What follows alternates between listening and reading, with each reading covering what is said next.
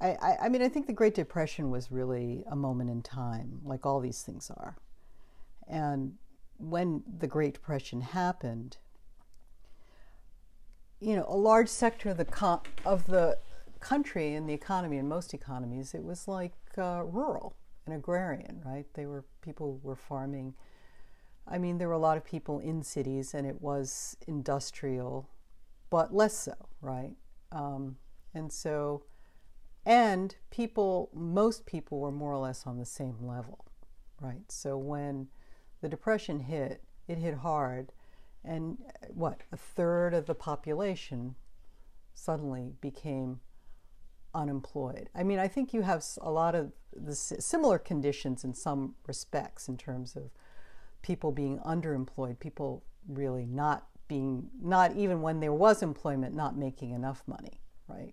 And this was like a situation, the Great Depression was also a situation in which, you know, the people running things had the capacity to envision something very different or at least the capacity to try things that were different. And it did really look like the world, you know, the sky was falling and the world was was was was falling apart. And um, you know, Roosevelt, I don't know what did he say? Uh, he was saving the country for for capitalism, right? at the same time, he was saving the country from capitalism, unfettered capitalism. So, I mean, you know, I guess superficially you can say that the conditions exist uh, in the same way now, right? But you have a completely different set of people who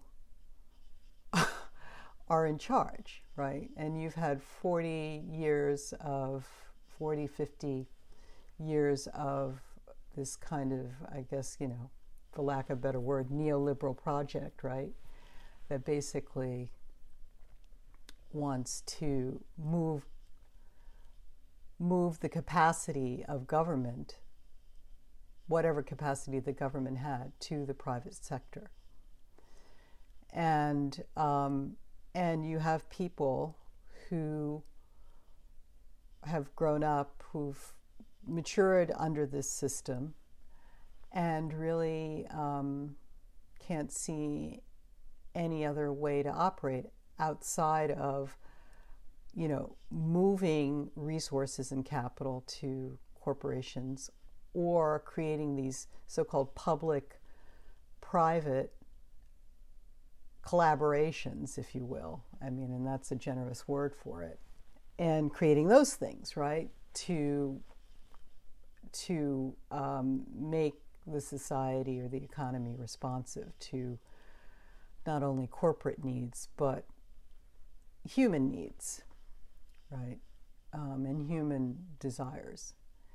So, um, yeah, the WPA was possible because there wasn't a failure of imagination. I think right now you have a real collapse of moral will and moral um, imagination.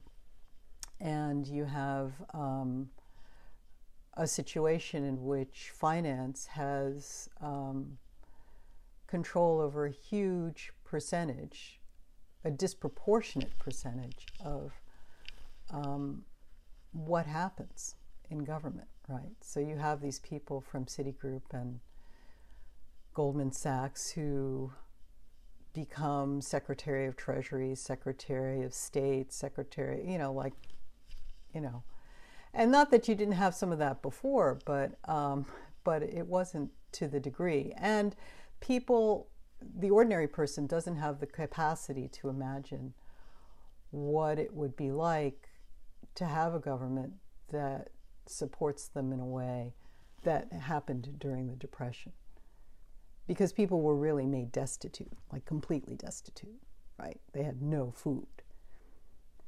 And, um, you know, there was the Dust Bowl and, you know, all of that stuff. So, so it was like really a moment in time. And we're in like another moment in time.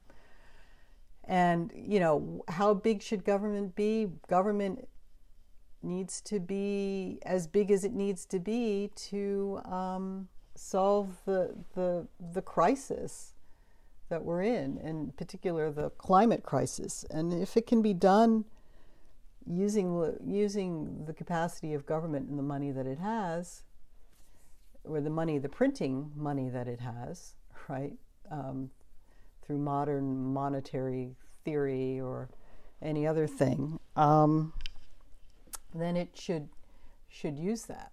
Um, but I don't, you know, it's like, you know, Martin Luther King, you know, said, we have to bring people to water and make them drink.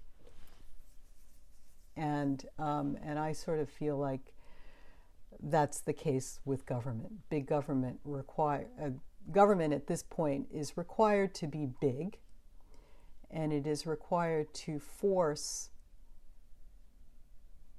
certain changes to take place within the economy so that um, certain things are possible and we don't all burn up or freeze to death or whatever it is.